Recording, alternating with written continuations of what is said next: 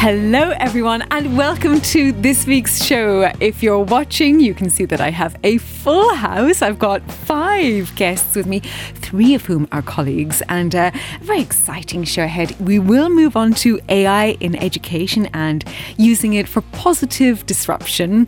But before that, my colleagues here, we're going to talk about Eurovision and, of course, the news with Sasha Kehoe. So, welcome to you all. Hi, Lisa. Hello. Hello. So, for those who are not watching, I have to say who's in the studio. I've got Sasha Q, as always. I have got Sarah Tapp from The Hangover and Melissa Dalton from Melissa's show, The Drive Time, The Evening Show, The Home Stretch. And I also have in the studio two doctors Dr. Sherriden Masters, who is head of technology at ISL, and Dr. David DJ Condon, who is the director of the International School of Luxembourg. So, welcome to you both as well. Thank you. Thank you for having us here. Now, Sasha, turning to you. Firstly, did you have a nice ski trip? Oh, it was great. It was my first holiday out of the school holidays. So my children are now grown up. Um, and uh, what a different beast that is. You know, we were skiing on our own, but. Uh, and cheaper as well. Much cheaper. no queues. Um, I suppose the teachers understand this because it's unfair on teachers. Yeah. Uh, so, yes, just wait a few years. But um, it's, it was really fun. But we had really, really heavy snowstorms. So it was quite scary for me. Um, I'm not a very proficient skier. So. Uh, I think you're a very humble person. So I think you've come back uninjured, which is a good sign. That is a good sign, isn't it? Yeah. Yes. Yeah. now, we're going to start the news with lots of show busy things, starting with something that's happening this weekend at home. So yes, so unless you've been living under a rock, this is big, big excitement in Luxembourg. Um, there is it is the Luxembourg Song Contest at which eight show um, entrance. entrants are taking part, and the one lucky winner will represent Luxembourg at the Eurovision Song Contest in Malmö, and that will be the first time in 31 years that Luxembourg is taking part. So it's you know it's a it's a huge show at the Rockhal on Saturday night. There are eight acts, and um, I mean Melissa we and Sarah, yes. I have to hand over because they will be doing the live English commentary. So Sarah, Melissa, I know that you've spoken to, well, particularly you, Melissa, you've spoken to all of the entrants, uh, well, the finalists of the entrants, if I could say it that way. Tell us about uh, that experience and what they're like. Well, I was kind of thinking one of them might not be nice. Maybe one of them would be, you know, a bit big headed or something. But no, every single one of them was so delightful and lovely. And they're all really grateful to have the opportunity, all really excited, all working hard. And then what I loved the most was that they've formed friendships. Uh, they all had a pizza party one of the night in uh, Edson's house, and they've also been talking a lot about collaborating, what they're going to do next, kind of helping each other. And they did like a group therapy sort of session as well.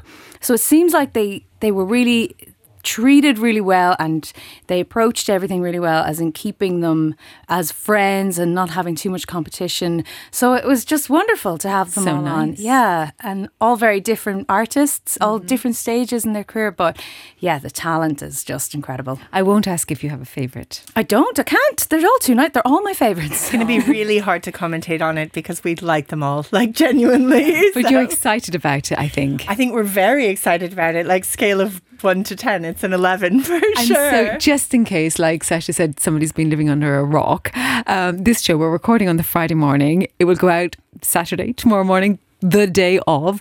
Um, how are you going to be commenting on it? It's going to be really interesting because it's going to be broadcast on Eurovision.lu and people will be able to select their language. And I believe it's the first time in like the history of the song contest that Luxembourg is going to offer English language commentary. So it's really like a testament to how internationalized the country is. Um, yeah, and we're really excited about it. We'll basically be doing kind of a Graham Norton style chat over. So when the announcers, when the hosts are talking, we'll be talking and we'll pull the volume down just a bit so people can hear us. And then when it's time for the performances, we'll put it right back up and people can watch it as if they're watching a broadcast. So, are you going to have a little bit of the Graham Norton kind of uh, humour? Well, that would be nice. But as Sarah said, we, we'll have to reel back the sass because they're all just too nice. I can't. I don't think I could say anything cruel about them. also, we're not allowed to be drunk on air. Lisa, so we are going Unlike to though. We are going there to. won't be, be Well, you There know, must be. there's Cremant for people who are able to drink, who aren't necessarily presenting it live, but we are going to have some champagne, which is the kiddie version of Cremant or kiddie bully. And we're going to be doing bingo, actually. RTL has organized a Luxembourg Song Contest bingo. People can go on today and download it. And then uh, we'll have the full list of all the bingo options. And as we spot them, we'll be calling them and asking people to text into our normal number with thoughts, comments, and uh, when they get a bingo. So tell me a bit. About, sorry, Melissa. You And we've also arranged some watch parties happening. So we have five households who have been chosen from all the applicants. We've sent them a goodie bag of drinks and snacks, and then they'll be participating with us throughout the night. And our RTL today will have a, a live ticker going as well. a bit like Gogglebox. yeah, we're, Yep. we're going for it. All angles, whether you want to watch, you want to listen, you want to read, we'll be we'll be covering it. But you know, if you're doing this for this part of the section, what's it going to be like on uh, Malmo Day? Ah, that would be that's going to be That's the dream, Lisa. We'll Do, see. do you have any clue about who might win? No, the only the only kind of inkling I can gather is kind of things like the polls and the views on the videos and stuff. That's the only thing that I've been able to gather popularity from. But you just never know. And what's the age range?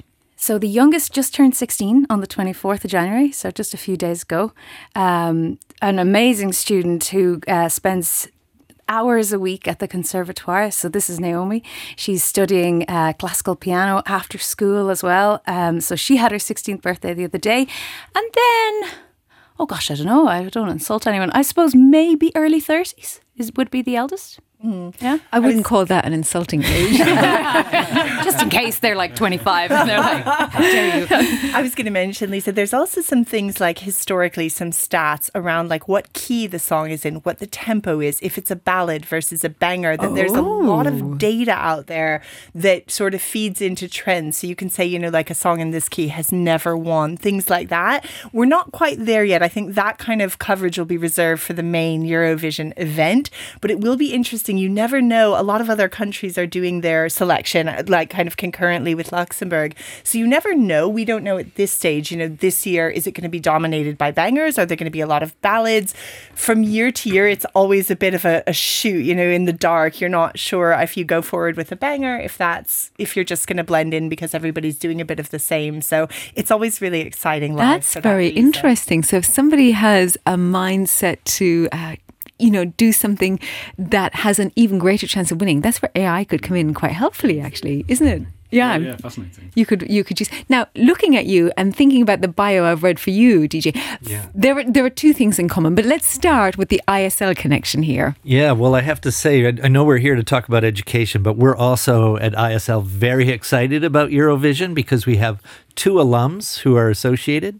Uh, Jana Bahrich from Francis of Delirium is a co writer on one of the songs. And then Tali Golergant is a finalist, her song Fighter. Um, I'm I'm biased. I think it's the best. I think she's going to win. Um, and just shout out to the ISL community to everybody. Tune in Saturday night and, and support Tali. Oh, we're well, really proud of her. Or, or anybody else that you might wish to Yeah, support. understand you need to say that, but we're I we're do. biased, right? yeah, yeah. No, but I mean, it's great if you've got a school of that uh, level of uh, population behind you. That helps. But I'm also looking at you because one of your teaching stints was in Hawaii, yes, it was. and Sarah's from Hawaii. Oh, really? I am Oh, yeah, indeed. yeah, yeah. Where did you teach? I was at uh, Le Jardin Academy on the uh, windward side of Oahu. I figured it was Oahu. I'm Uh-huh. from the Big Island. This is a bit of a thing in Hawaii. like, All right. Oh, I- we have outer island imposter syndrome. Oh, I see. So I don't know about the the, the Hawaii uh, geographical. Uh, Politics. yeah, I, I Yeah. don't know enough about Hawaii. I just know there's um yeah a couple of them, and that's that's about the extent of my geographical knowledge. Most beautiful place on the planet. Well, and you've been to quite a few. I've been. I've traveled quite a bit, and it is gorgeous. Thank Yeah. you for saying Yeah. that. I have to tell you guys, there is a Pokeball place in the city center that has a giant uh, window art that says Luxembourg is better than Hawaii, offending every Hawaiian in this country. Did you draw that? Absolutely not. My brother's here right now, and he saw it and was like, "Sorry, what?" oh, that's so funny. Um, uh, another thing I want you to stay for because I know you have a particular um, penchant for this. Um, we're going to turn back to news of sorts, but this is fun news. And moving on from uh, the excitement that Luxembourg will have shared across the country this weekend for Eurovision, and we have Oscar nominations coming up. And I'm pretty sure Sarah's aware of. Uh, Barbie. well, I mean, they they actually came out uh, this week. Yes. The the nominations and. Um, it, it, I think it was kind of expected because Barbie was snubbed at the Golden Globes, but the big, big snub at the Oscars is that Ryan Gosling has been nominated as Best Actor for Ken. Supporting, supporting actor. Uh, I don't think it is supporting, actually. I think, it, oh, maybe, maybe, I'm wrong. Um, and. Uh, sorry, that's thrown me a bit. Um, and yeah. uh, and that Margot Robbie and the director Greta Gerwig have not been nominated. Um, it has been nominated for Best Film, and this has caused an absolute storm on social media. I thought Sarah might have a view on this. You see me pushing up my sleeves and grabbing yes, the microphone. Yes, I know you're a fan. I've seen it. I saw it three times. We saw it together. In we fact, yeah. I loved it. Once, I, I, I, saw it once. I also saw it with my little girls. I saw it with my husband, and uh, I just, I think the kind of main critique is like they totally missed the point of the film, uh, and I agree. Obviously, um, look, I think there's like a an argument for film critics to make and say, is it the best directed film? Is it the best lead actress performance? That's what they're evaluating it by. But I think it was such a cultural phenomenon. Like, really, it was the year of the girl in 2023. And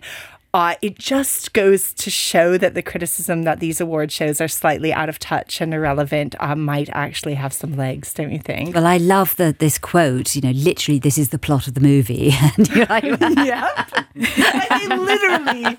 You know what? They probably didn't even watch it. if I'm being honest, it's reminding me. I, I did watch a clip of uh, the rest is politics, and uh, of I don't know if you know this uh, podcast, but. Um, did you see this clip? I didn't see the clip. No. About what Rory Stewart thought of Barbie, and I don't suppose he was hugely impressed. He was a little bored. Yeah. I think was his comment. He, yeah, but that, I mean, I'm not surprised by that. That I can imagine that it wasn't his sort of film. Yeah. I well, what I, sorry. Sorry. No, I just think that Ryan Gosling either is very smart or has a very good PR because the first, I mean, before anything came out on social media, he immediately criticised it himself, and he said to say I'm disappointed uh, is is an understatement, you know. So um, that they weren't nominated, so he mm. immediately kind of changed changed the whole yeah, it's cur- it's curious that he's got a uh, he's standing up there as a, a potential. Uh, well, he's in the list for best supporting actors, but um,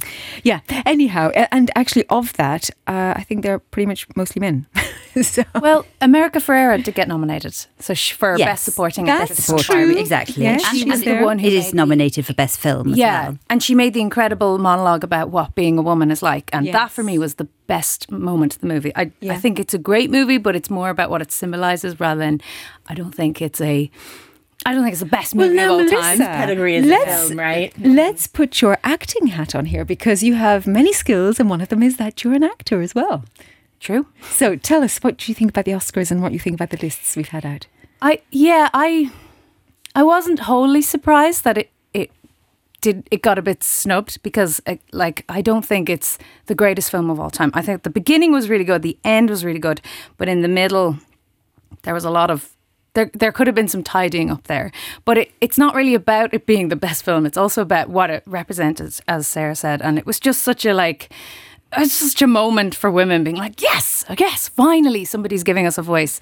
So that part of it is kind of heartbreaking. But then I don't know, I find it a bit of a, a tricky a tricky topic. I'm not quite sure how I feel about it, but I, am glad did, it got eight nominations overall. Yeah. It's pretty good. Yeah, it's a lot still. I did personally like Oppenheimer, but that's because I quite like the subject matter. Yes, was, I, and, and that I think is undisputable that it was nominated in for 13 uh, prizes. You know, that's no big, you know, no one, one is surprised by that.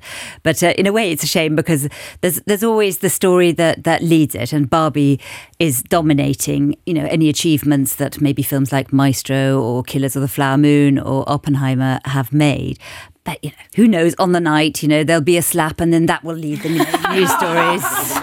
Yeah. Yes, another slap would be great. I know it's always exciting when when these lists come out. Actually, the thing for me is that, um, and actually, sorry, going back to the slap, that led to another story, which is that they've been separated for seven years or something.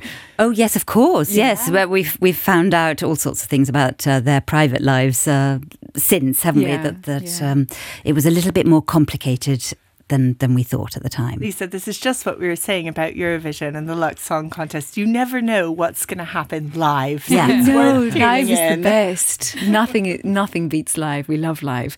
Um, yeah, no, but just looking at the list of films, it always, um, I, I always think, golly, I have a lot to catch up on. I have so much to watch. Well, ladies, you're very welcome to stay for the whole show. You may be busy. You may be jetting off to various places. Will you be here in the studio or will you be down in Rockhal? We're going to be in RTL in the building because we do need a place to be able to watch the Eurovision happening live and commentate. Um, and I don't think there's anywhere in Rockhal to do that. Don't think other people watch concerts and comment on them. That'd be quite boring. You'd need, you'd need a booth. We Yeah. are going though tomorrow. We are very lucky to have press access to the full dress rehearsal tomorrow afternoon. So from about 1 p.m. when the press center opens, there are a huge number of international media coming to the Luxembourg Song Contest because the fact that Luxembourg is re-entering it. We were a founding member. It's a big news story in other countries as well. So we'll be part of the press horde tomorrow afternoon doing a sneak preview and then we'll be back in. That's so wonderful. So you have a busy day. Indeed. Well, if you need anything, just give us a shout out and we'll bring popcorn. Oh, that would be great. And some chocolate. popcorn and chocolate it is. The there we other go. thing I just wanted to say about the the not Eurovision Song Contest, the Luxembourg Song Contest, is that the judges have fifty percent of the vote, Mm-hmm. and the public have fifty percent. So for those people who have their favourite contestants, you know, fifty percent of the vote, you can really uh, make a difference. Yeah, you can swing it. It costs 99 cents to make a vote, and you can vote from abroad as well, which I believe has been slightly controversial. But for me, it's kind of reflective of the fact that the population here is also very international. I don't think it's a bad thing, in my own opinion. And how many of the contestants are Luxembourgish? Um, I think from what I gathered, I didn't want to, you know, ask for anyone's passports or anything, but from what I gathered from interviewing them, I think pretty much all of them, apart from um, Angie, is from Belgium. And she, well, she's kind of got a Mediterranean background, but she lives in Belgium and she's based there. But I think everybody has uh, either been born here or has grown up here. But a lot of people have roots, you know, like uh, half Italian, half Spanish. Um, all of one last time have Italian roots. They were like they came in, and my wonderful intern Lara is half Italian, so they were like speaking Italian. to all six of them, and I was like, "What the hell is going on here?" Um, so yeah, I think the Luxembourg connection is still pretty strong, but everybody like you know might have a mom from somewhere, a father, a grandfather from somewhere else. Which is Luxembourg. Yeah, 100%. I hope they're the next Måneskin. yeah, that would be awesome. Well, ladies, good luck. We'll all be cheering for you guys as well because I know it's a bit of a marathon stint, and uh, and we'll all be there with our flags waving, just in general for everybody. We unbiasedly. including Tali. Thank you so much, Thank Lisa. you. Thank you, ladies. Thanks if you need to dash, thank you, thank you. And now, Sasha, moving back to other things in the news which are not so happy and jolly. Uh, where to begin? Um, I suppose let's begin back at home. Let's talk about Luxembourg citizenship, since we were just vaguely talking about that anyhow. About 12,000 people last year gained, gained nationality. That's right. I'm sorry, on a very small segue, that the whole conversation reminds me that uh, today there was a news story. Um, you know, it's such a different place, Luxembourg, at the uh, to Japan, where um, a lady won the Japanese uh, beauty contest, Miss Japan, and she's of Caucasian descent, uh, originally Ukrainian, um, but you know speaks Japanese, etc. And it's caused uh, again, it's caused absolute shockwaves in Japan. Whereas I think in Luxembourg, where you know this this wouldn't. It's not a big deal, you know, whether you have a second passport, what you look like, you know, maybe you have to speak Luxembourgish to take part. I don't know. I don't even think that's a requirement. So it's very interesting. No, not for the uh, for the Luxembourgish Song Contest. Yes. No, I think you had to ha- have lived here for a certain amount of time, two years or something. Yeah. And yeah, I mean, there isn't a song in Luxembourgish. So I, I think that's possibly a good thing.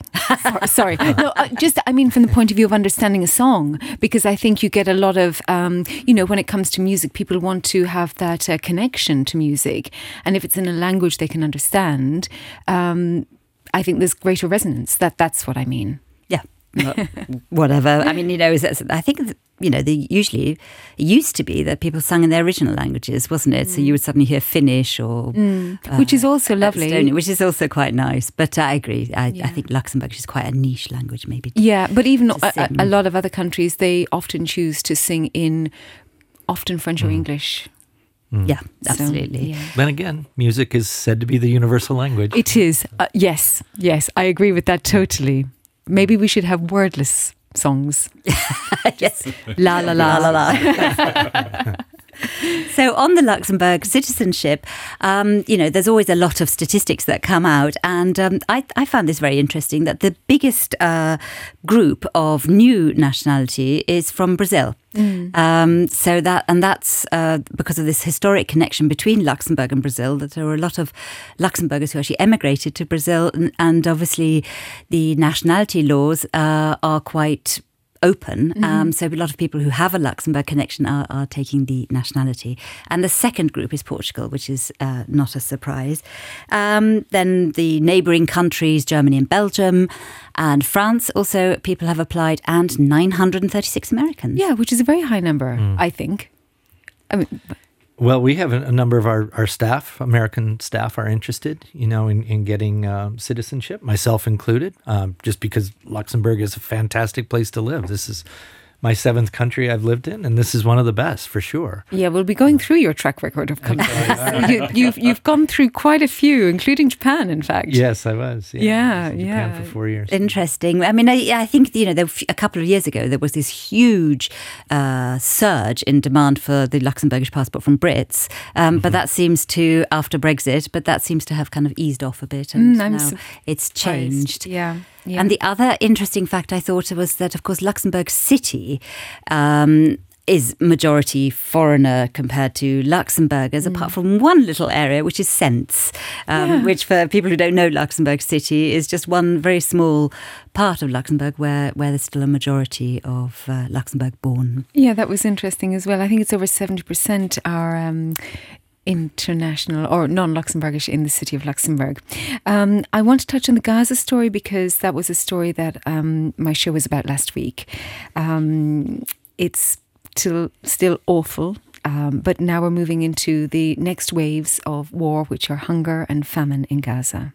Yes, no, I did listen to your, your show last week. It was really interesting and very much touches on, on the fact that, you know, uh, the UN has said that more people will die o- o- at the moment from famine than actually directly from the shell, the attacks and the shelling and the bombing, um, and that you know the the famine levels they kind of have different categories, and it has reached the catastrophic um, category where you know the majority of people do not have enough food um, to to survive, and this is something you know we we are aware of, but we're so.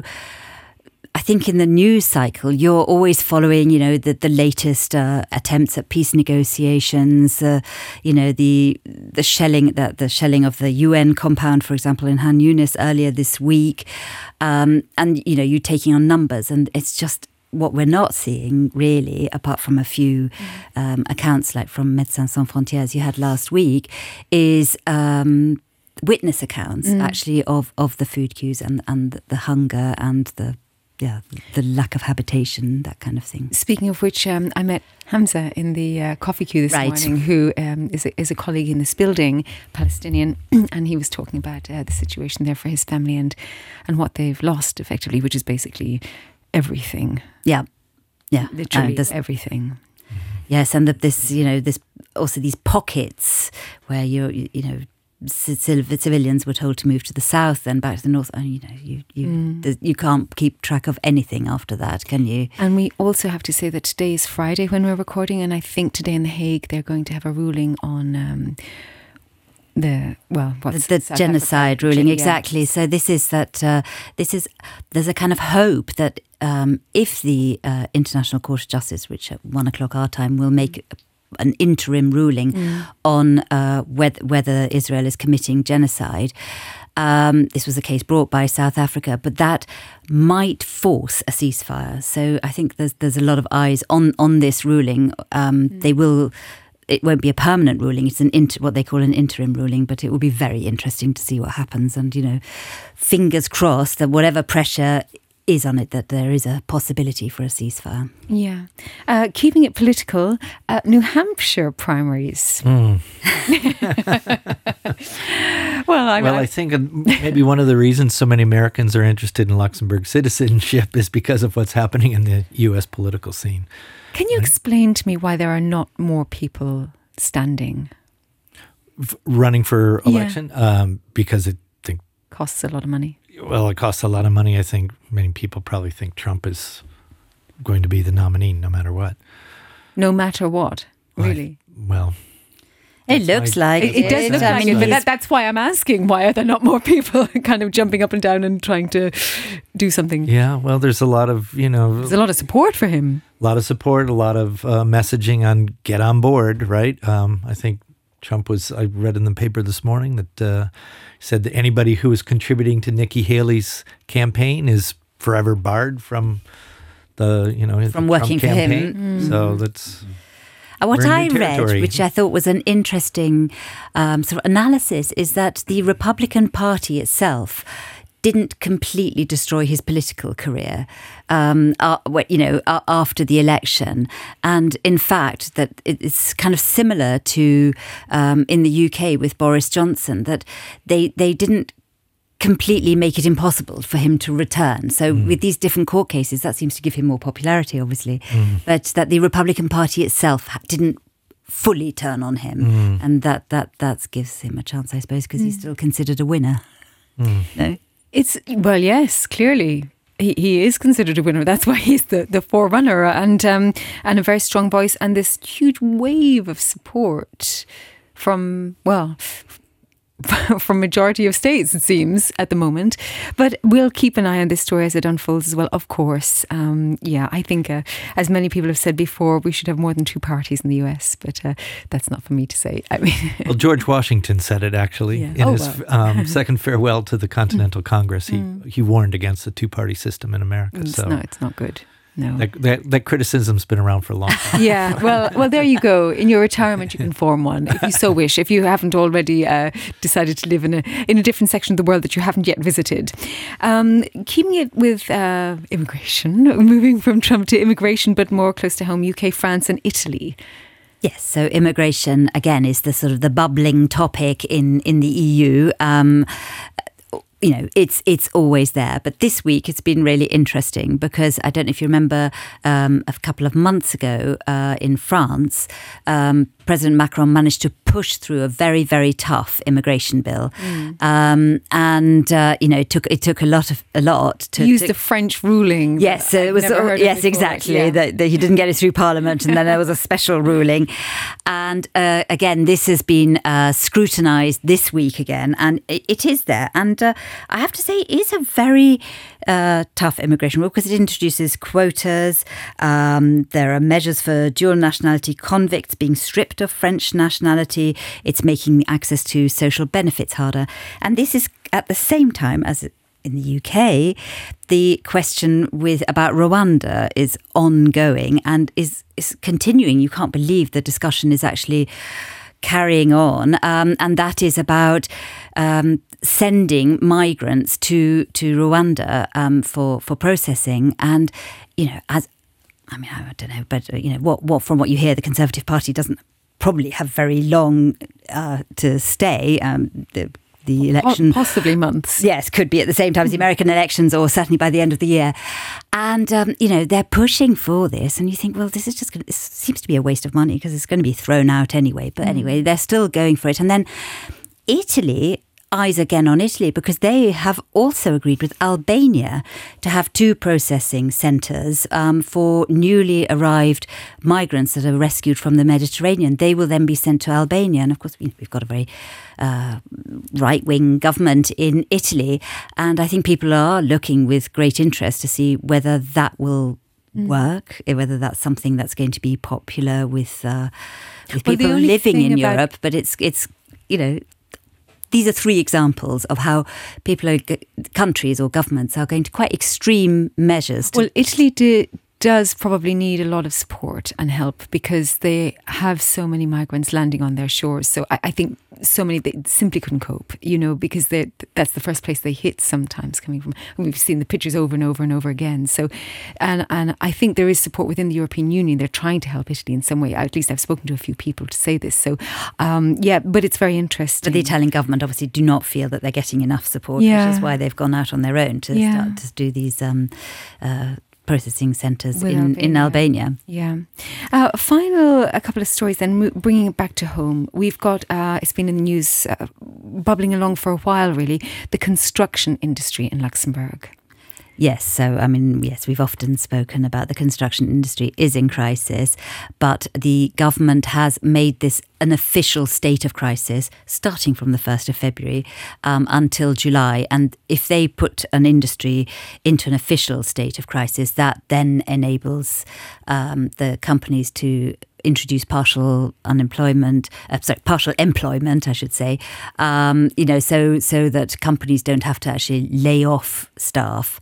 Um, and this, but this will only apply to site workers, so construction workers, um, that they will be able to get partial employment from from the state, and not to sort of engineers and office workers.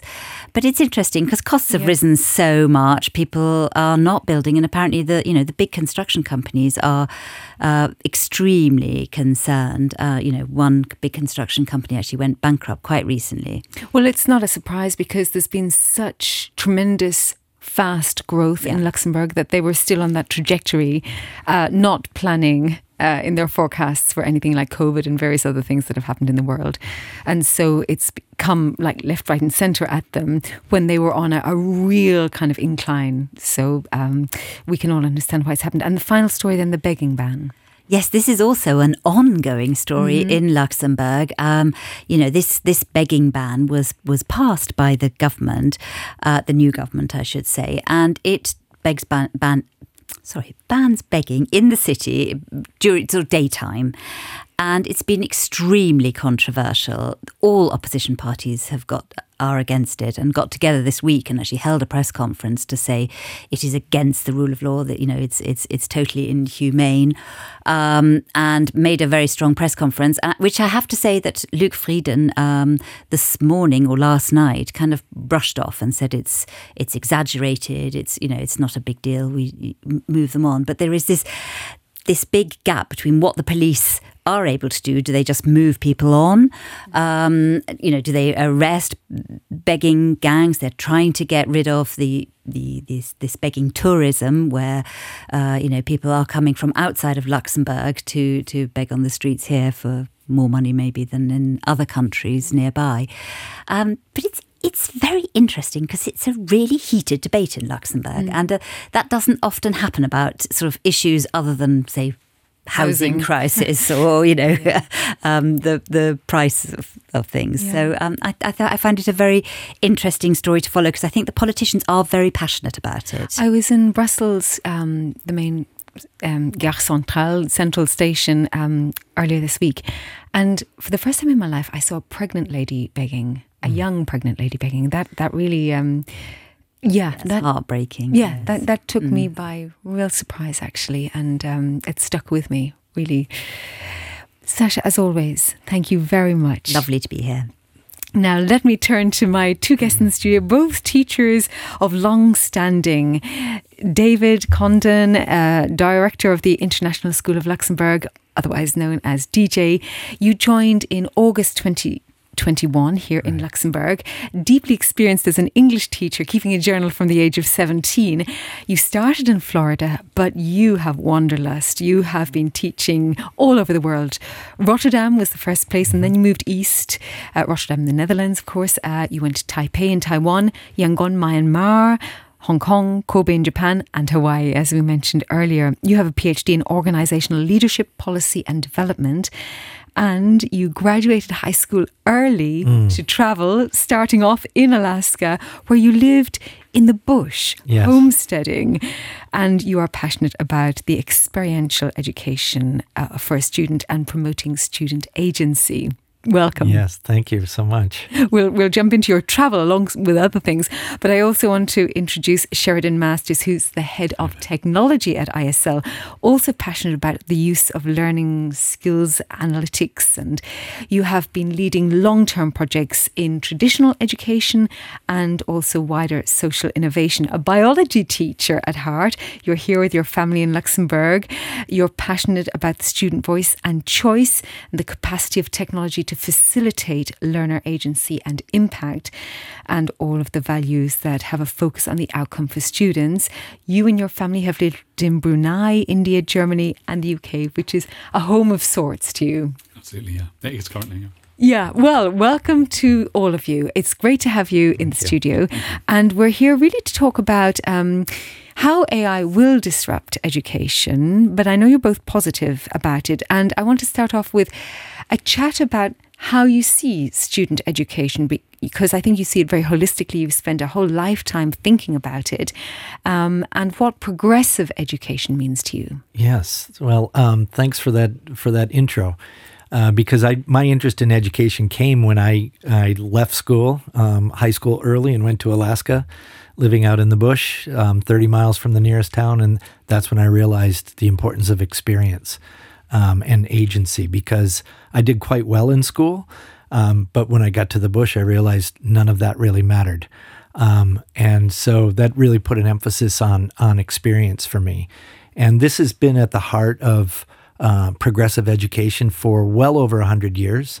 Um, one of the forefathers of progressive education, probably the the forefather, is John Dewey. He wrote a book called Experience in Education, you know, and it's really kind of a move away from an exam driven sort of processing of, of students and really putting students at the center of the learning process and at the center of the the educational program.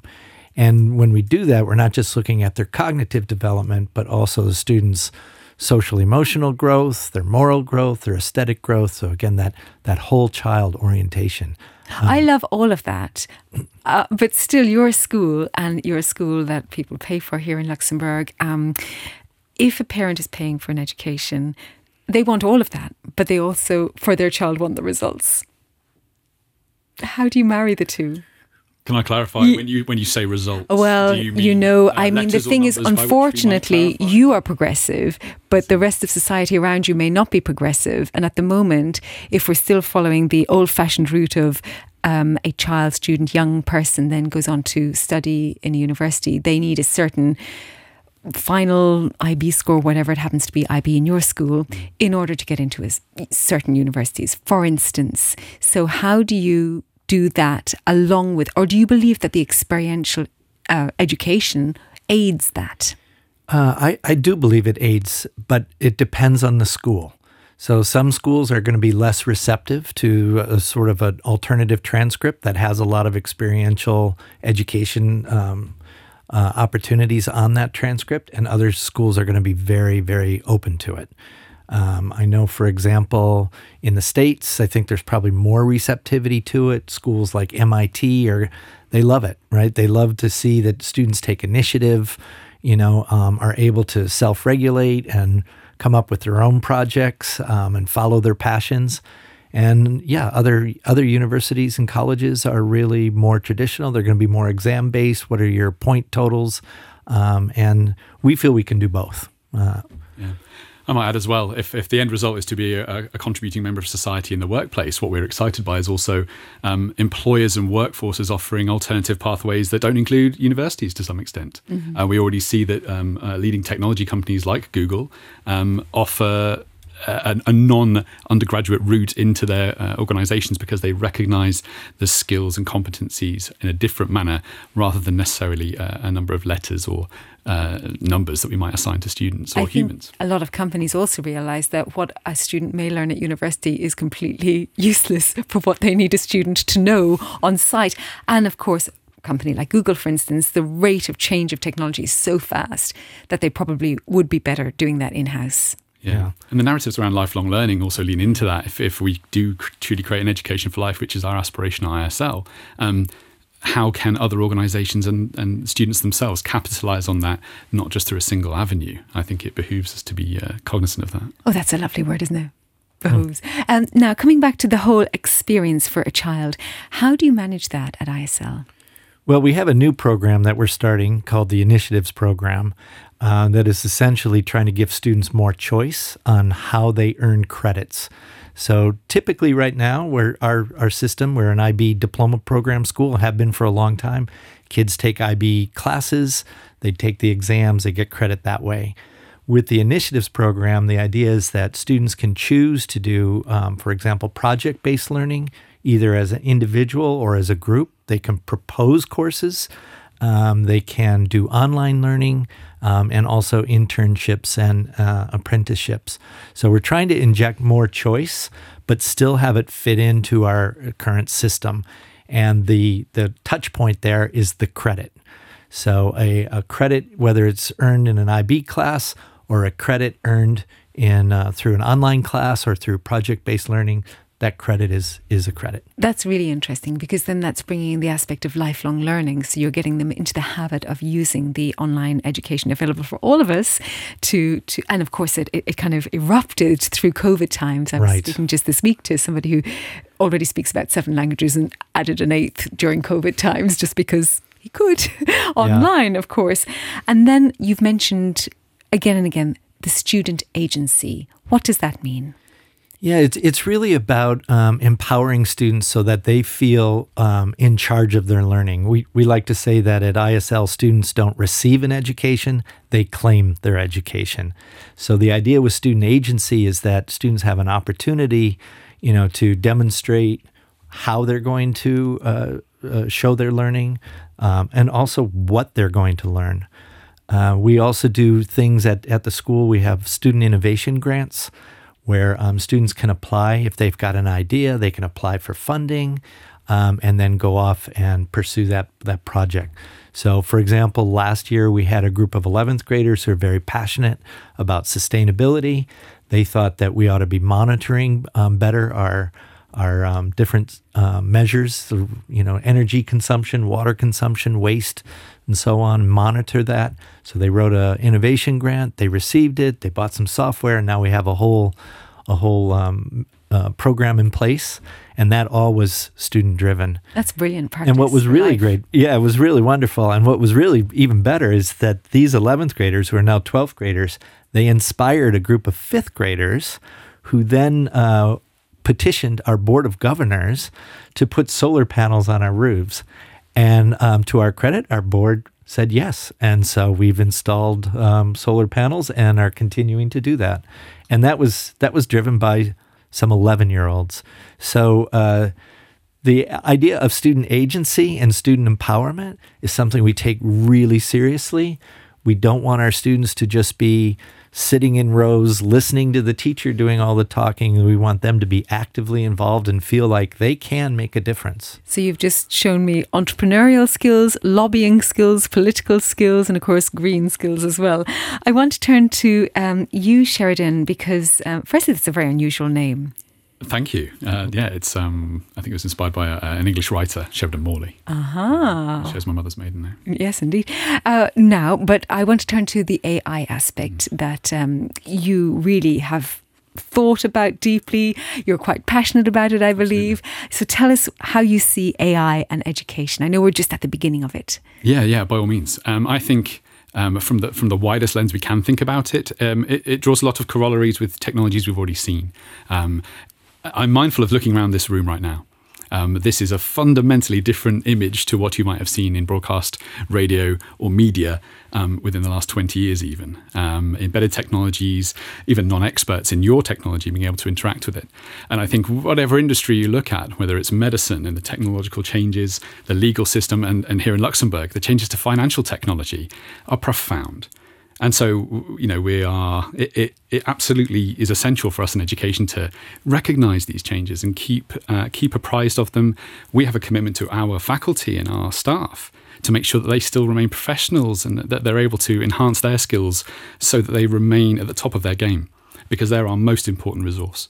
Um, and so, yeah, we, we for the first for the first part as an industry education, um, I think absolutely it has to remain relevant. And how are you using it at at its core right now? How are you embedding it within your educational system? Yeah, I can. So, so we're again um, to reference our board. We're really lucky that we have a, a strategic, um, long-term vision. Our um, a vision implementation plan that builds in AI as well, um, and so this very week we've been using um, developing technologies to support our faculty in in uh, thinking new ways around designing learning experiences, to categorizing how we're going to implement new programs like the uh, initiatives program. Um, and uh, also the way in which we make efficiencies within our organization. So you're using it as something that can really help structure, it can make speed up things, make things quicker. Any other aspects? Well, just uh, ways in, in which to lighten the load. You know, there's a lot of um, functions that, that teachers have now that are very time consuming, like report writing. And we're looking at, well, how can we use AI to make that more efficient and free up time for them? But AI won't write the reports. We don't want AI to write the report, um, um, but we there's other ways we can use it um, mm-hmm. to to aid that process. And so, one of the early thoughts when AI, well, when ChatGPT came out, three three point five four, whatever we're on now, um, was the fact that students could use it to cheat, to plagiarize, to you know, write, have an essay written for them, etc. How are you monitoring this? Yeah, I. I can speak to, oh, to, sure, to ahead, the extent that it, that's always been the case for us. Um, so whether whether student writing is being um, written by a parent or a sibling, or they even you know essay mills are a thing. Students can you know pay for those essays abroad. Not that I'm giving recommendations. Um, don't do that. It's plagiarism. So uh, that was always going to be a challenge for us, um, and it's something that we we value academic integrity um, incredibly highly. Um, and we have many measures in place in school to really, it's the, it's the core of our learning. If you're going to be a lifelong learner, then it, it really it is an absolutely essential component, academic integrity, whether you're going into university and research or whether you're going to into product development, all of those things rely on building on and crediting those before you. Um, and so I think um, the way that we've seen AI interact with academic integrity um, actually is really beneficial to the model of schooling that we do at ISL because fundamentally it's about knowing students. If you're going to again give them agency and direct allow them to direct their path, they end up in unique situations. And if you, as your the instructor and the, and the, the pit crew of people that support our students, know those students really well and are able to see where their learning and thinking is coming from, and know the and see the demonstrate the, the impact of the courses and the, the education they're having, that's really where we see um, AI being managed. It's a very difficult it's a very difficult parallel if you have 100 students and you're lecturing to them mm. to understand where their thinking is, where have their ideas come from, where is their writing, what, you know, what's inspired it. Um, with the facilities and the, and the, the layout of our school, um, that's a much easier proposition and it's something we tremendously value. I love that uh, analogy. Uh, the pit crew around a student. it's like you're, you're, cheering on your team. It's a really beautiful image I have here now. You're all you're vying for the same result. Well, I think it speaks to really um, going back to our earlier conversation about progressive education, right? And, and that is the role of the teacher. Um, you know, and in a traditional system, the teacher is the authority figure who delivers content to the students. Mm. Um, but in the progressive philosophy and constructivist philosophy, the teacher is more of a pit crew, is more of a support person, right? A professional learner, if you will, to help that student learn how to learn. Um, so part of the reason I'm excited about AI is I think it's going to advance that progressivist agenda where we move away from specific content because now anybody can access the content and move more into the process of learning and the process of education. Uh, so I think AI is is yes, we were concerned about initially, like most schools, were concerned about the plagiarism aspect, but um, in short order, I think we felt this has always been a problem. At any time you try to pass off work as your own and it's not your own, whether it's AI or it's a, or a, a essay mill or a sibling writing it, that's wrong. We've seen politicians do it as well, of course. Yes. yeah. Uh, I want to actually now focus on both of you as uh, teachers who have travelled the globe. Uh, in fact, I was just thinking about your skiing holiday, Sasha, and the fact that you know you've for the first time in your life, recognize the change in cost when you ski out of season. But I suppose you've, uh, because you're, you know, lifelong teachers, you've never had that advantage. However, you can travel the world as teachers. It's one of those professions which is truly global. Can you talk to us about the different places you've lived and what you've learned from the teaching and the education principles in different continents, even? Yeah. Uh, well, this is one of my favorite topics. It's a very long conversation because I'm often asked, well, what was your favorite place? What your favorite country that you lived in? And I can't answer that because every place is, is unique and um, has its own attractions um, and challenges. And for me, that's been, you know, since I left home to go on this adventure, it's been an adventure ever since. One of the chief pleasures is to go to different cultures and find out, well, how do people view the world there and um, how do they like to do things and how do i accommodate myself adapt myself to that so that i i fit in you know so for example in japan um, i needed to learn a lot about bowing and um, how deep to bow. How, how do you bow then? Teach us. Well, it depends on who you're bowing to, oh. right? You know, so there were sometimes if I had a visitor to my office, sometimes I would just say, goodbye at, at the edge of my office. Other people had to be at the outer office, other people at the front of the school, and then other people I had to actually go down the steps of the school and open their car door. And the depth of the bow depends on who the person is, right? So, uh, I mean, these are fascinating things, yeah. right? That, uh, you know, is part of the, the pleasure of being an international educator. When it comes to not your learning, but the learning of the students, teach us about what you learned about education of others. Uh, well, there's uh, so I spend over half my career in Asia, mm. right? And there's some really fundamental differences about how people view education. Um, going again back to the progressive agenda, um, Dewey writes a lot about how education is, you know, we can confuse means and ends. Education is an end in itself. In the Asian countries that I lived in, those country, uh, those cultures, they really view education as a means to an end. Mm-hmm. So, um, you know, this is kind of a fundamental difference. Um, and as international schools, very often they, we we exist as sort of cultural bubbles, um, and that we bring in. Essentially, it's been criticized. The international school movement is essentially a Western secular humanist orientation, and so some in some locations you know, the school's running the risk of kind of projecting that worldview in a context where it doesn't really fit. Mm-hmm. Um, Except you're obviously catering for families who have to move a lot and you're trying to give some consistency to the the children who have to move with their parents. Right. Yeah, yeah. And I've been involved with the International Baccalaureate program for um, over 30 years. And that's one of the advantages, mm-hmm. right? Is that it allows expats to move around the world with this transferable credential and that there's certain certain elements that they can count on regardless if they're in Japan or Hawaii or Luxembourg.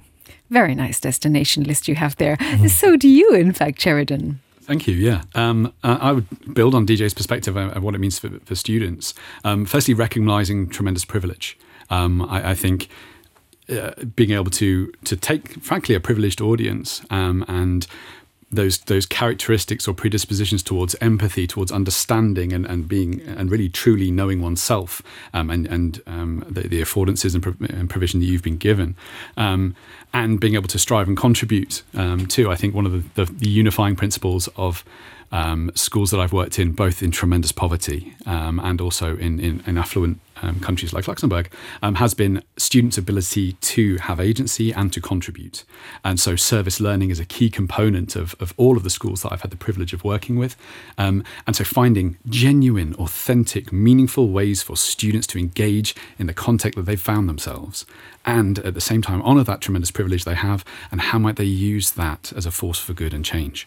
Um, and so, whether I'm speaking about my, my, the work that the school did in India, um, or whether the, again we do, we have a really strong service learning program uh, at ISL across the entire school. Um, there are so many opportunities, regardless of your setting, for students to have agency and contribute.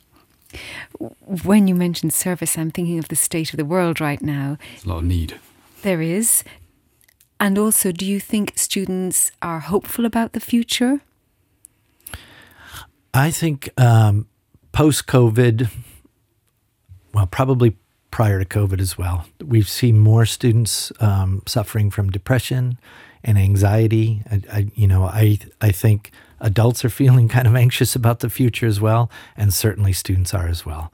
So we feel we're we're really putting a lot more resources into um, the students' social emotional health, um, into their well being. Uh, that that's that's it's always been important. I think it's more important now than than in years past. Mm. And I, I, might add that education holds a core value or a, core perspective um, within that relationship.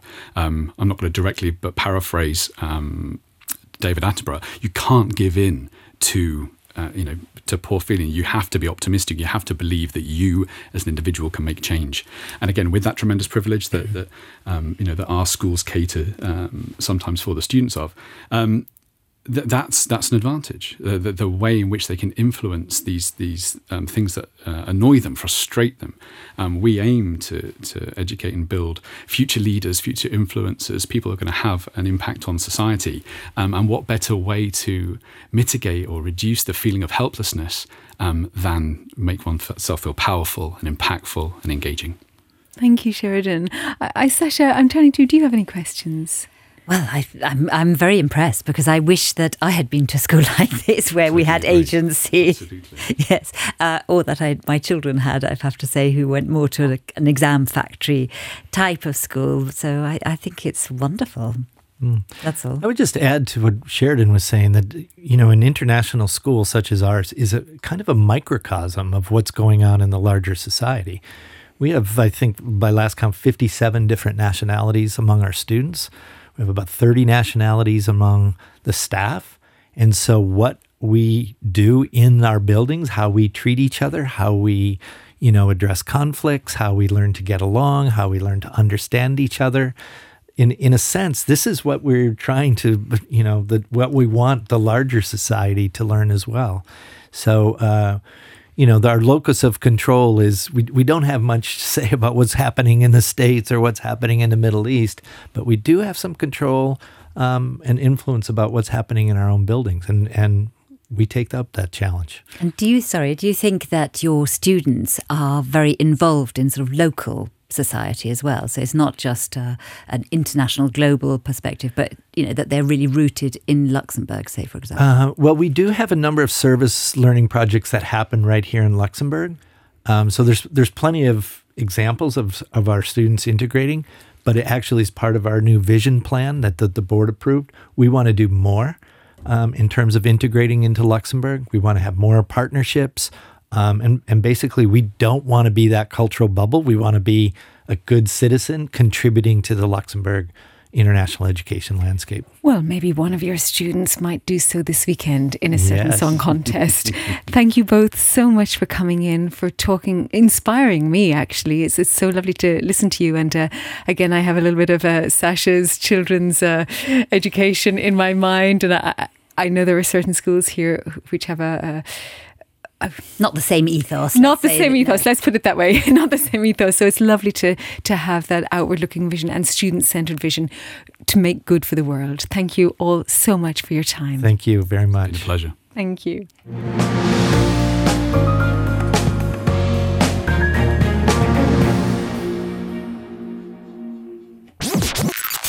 The Lisa Burke Show.